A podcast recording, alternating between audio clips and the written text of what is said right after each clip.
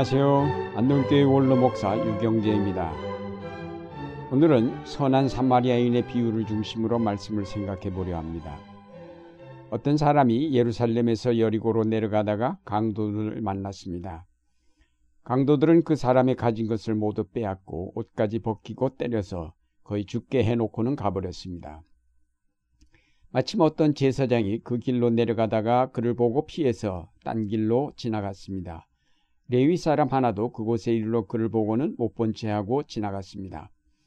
그러나 한 사마리아 사람이 여행 중에 그 길로 지나가다가 그를 보고 불쌍한 생각이 들어 급히 다가가서 상처에 기름과 포도주를 붓고 싸맨 후에 자기 짐승에 태워 여관까지 데려다가 간호해 주었습니다. 이튿날 그는 두 데나리온을 여관 주인에게 주면서 이 사람을 잘 간호해 주십시오. 비용이 더 들면 돌아오는 길에 갚아드리겠습니다 하고 부탁한 후에 떠나갔습니다. 우린 여기서 두 종류의 사람을 보는데 첫 번째는 피 흘리고 쓰러져 있는 사람을 보고도 외면하여 지나가 버린 제사장과 레위인입니다. 오늘날로 비유하면 이들은 교회의 목사나 직분을 가진 자라 하겠습니다. 어느 시대나 종교가 그 사회의 양심을 대변하는데 종교가 이처럼 가난한 자들, 고난당하는 자들을 외면하는 것은 그 사회 전체가 그러함을 말해줍니다. 두 번째 종류의 사람은 강도 만난 사람을 불쌍히 여겨 치료해 준 사마리아인입니다. 사마리아인은 당시 유대인들이 멸시하던 사람들이었습니다. 이 비유에서 사마리아인은 제사장이나 레위인과 뚜렷이 대조되었습니다. 신분에 있어서만 아니라 무감각하고 각박한 저들과 달리 사마리아인은 불쌍히 여기는 마음과 자기 것을 아낌없이 주는 풍성한 마음을 가졌다는 점에서 대조가 됩니다. 사마리아인은 그 당시 유대인의 율법 종교와는 아무 상관이 없었으나 실제로는 그 율법이 지시하는 이웃사랑을 실천한 사람이었습니다. 예수님은 이 비유를 통하여 자신이 율법 종교에 속하지 않고 사마리아인과 같이 행동하는 새로운 질서에 속하였음을 가르쳐 주셨습니다. 그 질서는 곧 하나님의 나라를 뜻합니다. 예수님이 사마리아인과 자기를 동일시하므로 새로운 질서는 멸시를 당하는 자들과 함께 시작된다는 것을 선언하신 것입니다. 다시 말해서 하나님의 나라는 고난당하는 자들을 찾아 치료하며 구원하는 것으로부터 시작됨을 뜻합니다. 소외된 민중의 상처를 같이 아파하며 싸매주는 데서부터 예수님의 구원 역사는 시작되었고 이것은 동시에 가난을 외면해가는 기성 종교에 대한 도전이었습니다. 오늘날 우리가 예수를 믿는다는 것은 예수님처럼 우리도 고난당하는 자의 편에 서서 그들의 상처를 싸매주며 치료함으로 저들을 무시하는 이 사회를 비판하고 더 나아가 소외된 민중을 만들어내는 체제에 도전하여 하나님의 나라를 건설해 가는 것을 뜻합니다. 우린 먼저 고통당하는 자를 외면한 제사장과 레인이 대표하는 율법 종교에 대하여 생각해 보려 합니다. 이미 그 사회에서 기득권을 가지고 지배계급이 된 종교 지도자들과 그들이 세운 율법주의 의에 의한 질서가 그 사회를 지배하였습니다. 기득권을 가지고 혜택을 누리면서 사는 제사장과 레위인과 기성 종교인들은 고난을 당하는 자와 가난한 자들을 외면할 수밖에 없습니다. 만약에 그들이 고난당하는 사람들에게 관심을 기울이고 가난한 자들의 문제를 심각하게 다루기 시작하면 그들 자신이 유지해온 질서가 온통 근본부터 흔들릴 것입니다. 따라서 이들은 자신들이 구축해온 질서를 유지하고자 철저하게 고난당하는 자들을 외면하고 소외된 민중을 더욱 멸시하고 천대하게 되었습니다.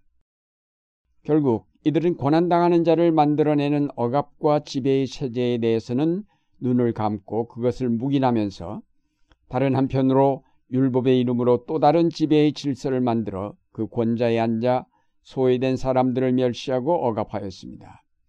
그 시대의 소위 죄인들인 민중은 결국 이중으로 지배당하고 고통을 당하였습니다. 여기서 우리는 오늘날의 한국교회를 돌아보게 됩니다. 교회 성장으로 이 사회의 기득권층에 편입된 교회는 자기 성장에만 주력한 나머지 그 주변에 간로 만난 사람들과 가난한 자들에 대해서는 소홀히 하게 되었습니다. 교회는 가능하면 이런 가난한 자들의 삶에 대해서는 눈을 감고 교회가 얻은 기득권의 삶에 편안히 안주하려 합니다. 버림받은 자들의 외침에 귀를 기울이려 하지 않습니다. 오늘날의 교회는 가난한 자들에 대해 무감각해지고 강도 만난 사람을 외면하는 일에 익숙해지고 있습니다. 예수님은 즐겨 버림받은 죄인들과 함께 식사하심으로 기존 질서가 죄악시하는 저들 편에 서셨습니다. 그들이 세운 구분을 철폐하셨습니다. 또한 당시 사회적 안정의 성스러운 표지였던 안식일에 예수님께서 병자를 고쳐주심으로 그 질서를 비판하셨습니다. 그런가 하면 율법 종교의 본산인 예루살렘 성전을 헐어버리라고 하시는가 하면 그 성전이 무너져 버릴 것이라고 하심으로 그들이 이룩해온 모든 질서를 기본부터 흔들어 놓으셨습니다. 결국 저들은 이 일로 말미암아 예수님을 십자가에 못 박았지만 그 후 얼마 가지 아니하여 그 예언대로 예루살렘과 그 성전은 완전히 폐허가 되고 그들이 쌓아 올린 모든 질서는 무너져 버리고 말았습니다. 예수님께서는 이처럼 낡은 질서인 율법 종교에 도전하시면서 새로운 질서인 하나님 나라를 선포하시고 또 친히 자기 몸으로 본을 보여주셨습니다. 예수님은 자기 자신을 비워 종의 형체를 입고 이 땅에 오셔서 죄인들과 가난한 자들과 함께 하시면서 그들의 상처를 싸매며 마침내는 인간의 죄를 그 몸에 짊어지고 십자가에 처형되심으로 인간을 죄와 죽음으로부터 해방하셨습니다. 예수님께서 이처럼 고난당하는 사람들을 긍휼히 여기시고 구원하신다는 사실은 그들을 돌아보지 않는 모든 질서, 모든 체제, 모든 세력에 대하여 심판을 선언하신 것입니다. 동시에 그것은 버림받은 죄인들에게 새로운 일들이 일어난다는 복음의 선포이기도 합니다. 하나님의 아들 예수 그리스도께서 친히 이 땅에 오셔서 인간의 고통을 아파하시고 불쌍히 여기셨다는 것은 모든 지배 문화와 역사에 대한 심판이요 고난받는 자에게는 구원의 새 역사가 시작됨을 뜻합니다. 예수님께서 가져오신 복음은 이 세상의 것들로 풍요하여 가난한 자의 고통에 무감각해진 기득권자들에게는 심판을 뜻하고 지배자와 기득권자들에게 억울하게 당하고 버림받은 자들에게는 기쁜 소식이 되었습니다. 예수님의 복음의 이러한 성격 때문에 낡은 질서를 확보하려는 기득권자들이 예수님을 미워하고 그의 하나님 나라 사업을 방해하려 하였으며 마침내 십자가에 못 박아 죽이기에 이르렀습니다. 그러나 예수님께서 인간의 모든 죽음까지 껴안으심으로써 낡은 질서의 최후 보루까지 무너뜨리고 부활하셨습니다. 그리스도의 몸인 오늘의 교회 역시 이 복음을 전하는 기관입니다. 다시 말해서 교회는 하나님 나라의 새 질서를 거부하는 모든 이 땅의 지배 문화를 거부합니다. 이 땅에 가난한 사람들이 생겨나게 하고 저들의 소리를 들으려 하지 않는 모든 체제, 모든 권력에 대하여 종말을 선언합니다. 불쌍히 여기는 마음을 잃어버린 무감각한 이 사회에 대하여 추수의 때를 알려줄 책임이 교회에 있습니다. 동시에 교회는 그 지배 체제가 낳은 버림받은 민중의 상처를 싸매며 그들의 고통을 같이 아파하면서 함께 울고 함께 호흡함으로 그리스도의 복음을 전하며 하나님 나라의 임재를 선포합니다.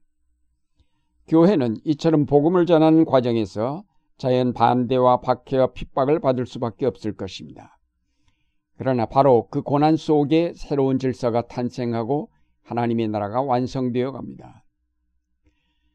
한국교회가 아무리 양쪽으로 성장했다 하더라도 이 사회 속에서 어떤 기득권을 누리려 해서는 안 될 것입니다.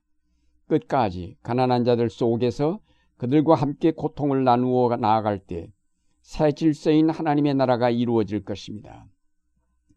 예수님께서 모든 지배 체제와 그 문화를 비판하심으로 고난당하시고 십자가를 지신 것처럼 오늘의 교회도 양극화를 당연한 질서로 여기는 기득권 세력을 거부하면서 십자가의 길을 걸어가야 할 것입니다. 그래야 십자가를 통해 얻은 참다운 부활의 승리가 오늘 우리에게 이루어질 것입니다.